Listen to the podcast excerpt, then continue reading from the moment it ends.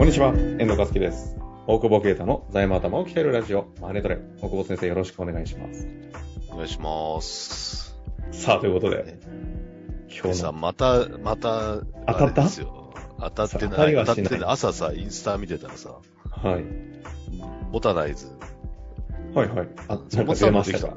モツサンドてさ、あのー、天野健のさ、シルクスクリーン、さ、また、これ、なんか出てさ、シルクスクリーン。あ、本当だ。そうそうそう。こサイズどんなもん女の子が、あれ持ってんだよ。グラキリス持ってんだよ。いや、ちょっと今一瞬画面越しに見えましたけど、緑色の、あの、そうそうそう。抱えてるのは グラキリス。と、グラキリスも。第1弾はね、結構前に、去年かな見て、結構カラフルなんだけど、このモノトーンでグラキリスちゃんだけこう緑なの可愛いでしょ。あ、でも、いいですね。そう、そうと思ってい行ったのよ、そっから。表参道にあ、。もうすでに見に行かれたんですね。えーもう発売日だったから、で、11時オープンなのかなで、10、ちょっと1時間ぐらい遅れて行ったんだよ、その発売。で、朝やっぱ並んでたみたいで、ファンが。へえ。で、まあ注目ですね。一応もうちょっと、ちょっと残ってますみたいな感じで。ちょっと残ってるってねやっぱ買わなきゃなと思うんだけどさ。でもなんか、なんかないかなと思って、シルクスクリーンではナンバー50枚限定で50分のあ、いくつって書50なんいてさですね。うんうんうん。で、番号を選べんすかって言ったら、いやもう朝はダメって言ってたんですけど、今お客さんいないんでいいっすってよ、つって言われて。マジですか？うん。え、1番あるって言ったら、ありますって言って、1番買って、買ってきた。まあ別に1番が偉いことか知らんけど、なんか気持ちよくない。50番か1番欲しいなと思って、すごいね。あれ、SR は1000でしたっけ？1000番、1000番ですよ。なんかね、なんか買えんな、このとこ。いやー、どんどん 大大久保啓太の財務が悪くなってますね。いや、わかんない。財務は悪くなってね、売れるか。あ、資産か。資産じゃない。資資産、産か。いやいや、消耗品で落とすけど。消耗品で落とすけど、資産形成が。資産いや、もうちょっとちゃんとした資産買えよ、みたいな。確かにね。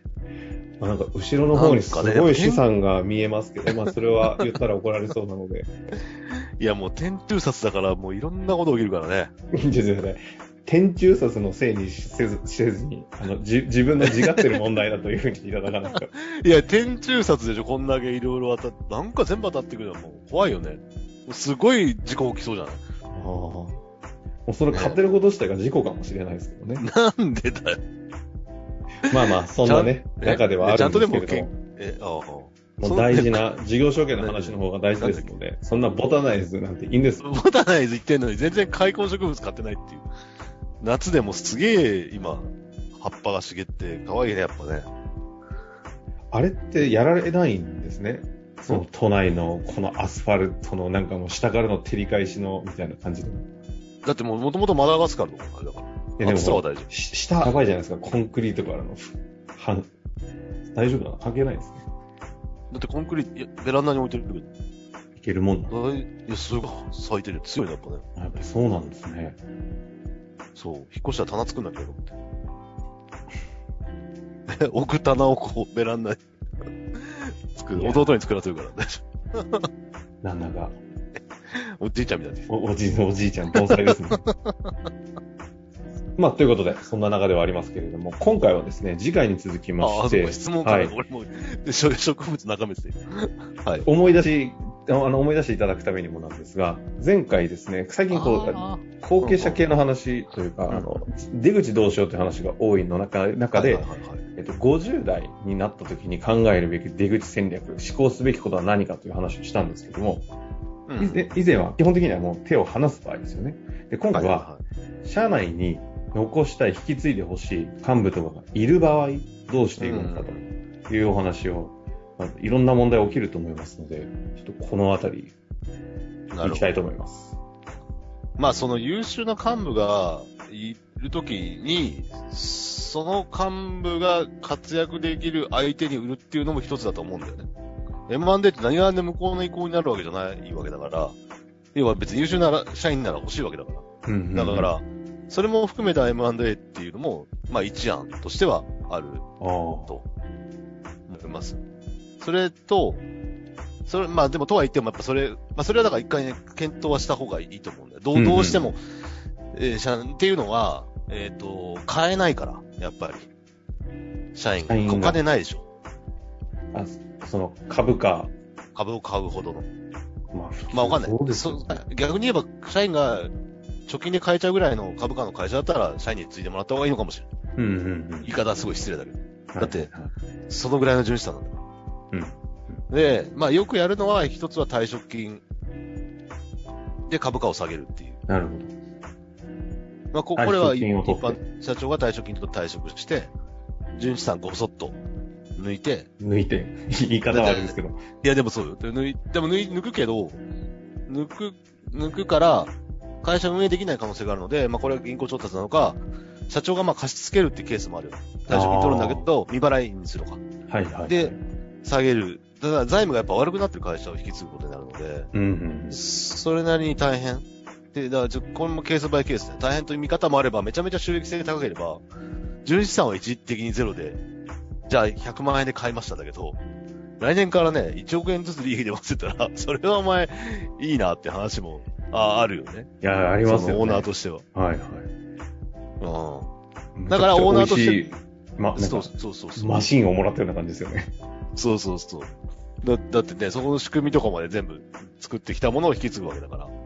だだから、だから M&A って選択肢も一方ではあるというか、その、えっ、と、ここから出ていく利益とか、イビッターの何年分とかをもらえるじゃん。社員は多分くれないっていうか払えないから。うん。払えないから下げて退職金とかでやるわけで。で、っていうケースもあり、だからやっぱりオーナーとして残るっていうケースもあるよね。一族が。オーナー一族で経営は任せる株は渡さない。で、はいはい。だからまあ役員給与はもうそれ、あの、えーえーっと、頑張ってくれた分、十分取ってくれと。ただ、まあ株としては残して、あえーっと、配当をもらうとか、次の世代が。これがよくある、あの、事業だけ切り出すパターンですか？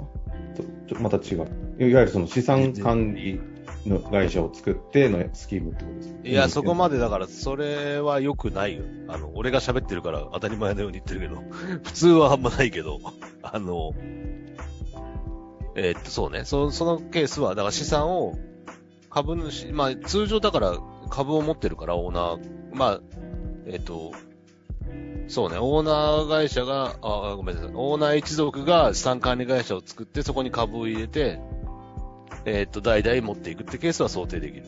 うんうんだからそこに、えっ、と、逆に変えるように、特に資産とか土地とか建物を持ってる会社は、まあ、会社分割をして、資産管理会社と、その事業を運営する会社なるほど。みたいに切り出すっていう。で、この資産、えっ、と、事業を遂行する会社は、まあ、売却しても、っていうか、その、えー運営する子に任せても、えー賃貸料とか、含めて、えーえーまあ、だから資産を残すから、事業会社自体はすごい軽くなるから、うんうんうん。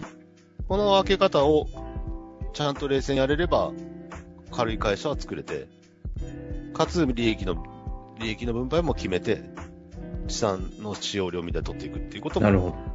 で、大体その事業会社の方に分けた事業会社の方の株っていうのは資産会社、資産管理会社が持つってケースの話です。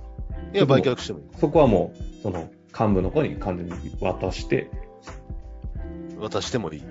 やっぱこの話複雑かな。あ、いやいや、複雑っていうか、いろいろケースが出ちゃうんで、あ、そうそうそう。一般論がこうって話があるのか、もうやっぱりここは、ないないない。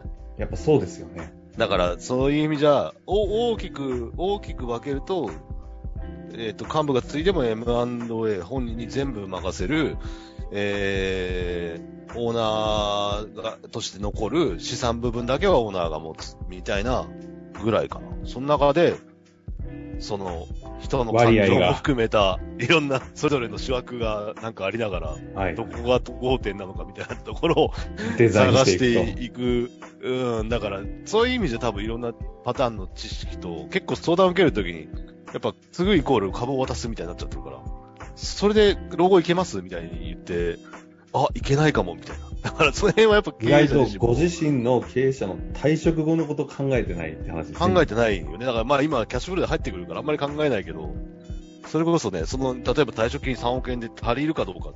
足りんならいいのか、足りても翌年から取ってた分全部渡しちゃって、本当にいいんですかとか。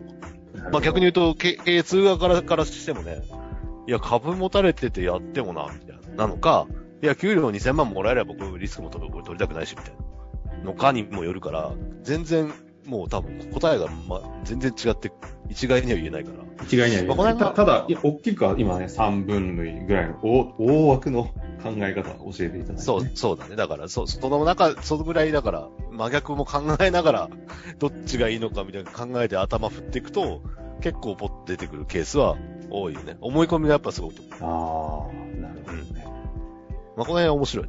なんか人間模様とかも確認したりとか。いやー、ですよね。あのさっきのね、ポロッと大久保先生おっしゃってましたけど、実際にじゃあ、一発目のなんだ、一個目に言ってた幹部に全部渡すパターンで言うと、かなりそれ自体が事業性良くて、うん引き継いだ後の1年後に思いっきりキャッシュ入ってくるような事業なんだったら、おなんか、お前ちょっと、も うなんかいい思いしてね、みたいな感情が出ちゃいますよね。そうね。だから、顧問料ちょうだいね、みたいなかもしれない。ああ、なるほどね。っていうようなところの思惑が出るわけです。そうそうそうそう。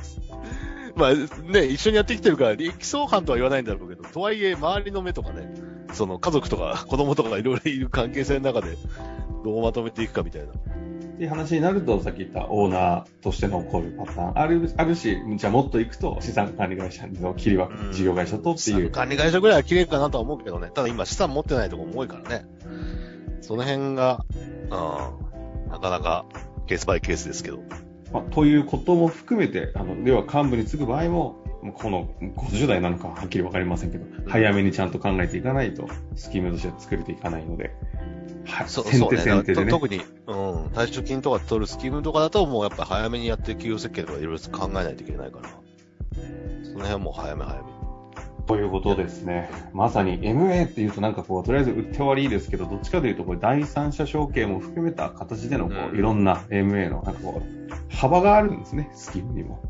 そう、会社残すっていうことでの MA だから、その出口って言ってるけど、それは、あなんていう、入り口でもあるっていうか、その、まだ続く、その人のゴーイングコンサーンを前提とする栄養動画ということですね。あの、他にも、こういった系の質問ちょっと多いので、最近。ぜひぜひ今日の話とかを聞いて、個別具体的にこういうケースあるんだけどとかあれば、その辺はね、もうオリジナルのアイデア出ると思いますので、いただけたら嬉しいなと。ありがとうございます。ということで、今日のとこ終わりましょう。ありがとうございました。ありがとうございました。本日の番組はいかがでしたか？番組では大久保携帯の質問を受け付けております。ウェブ検索で「税理士カラーズと入力し検索結果に出てくるオフィシャルウェブサイトにアクセス。その中のポッドキャストのバナーから質問フォームにご入力ください。またオフィシャルウェブサイトでは無料メルマガも配信中です。ぜひ遊びに来てくださいね。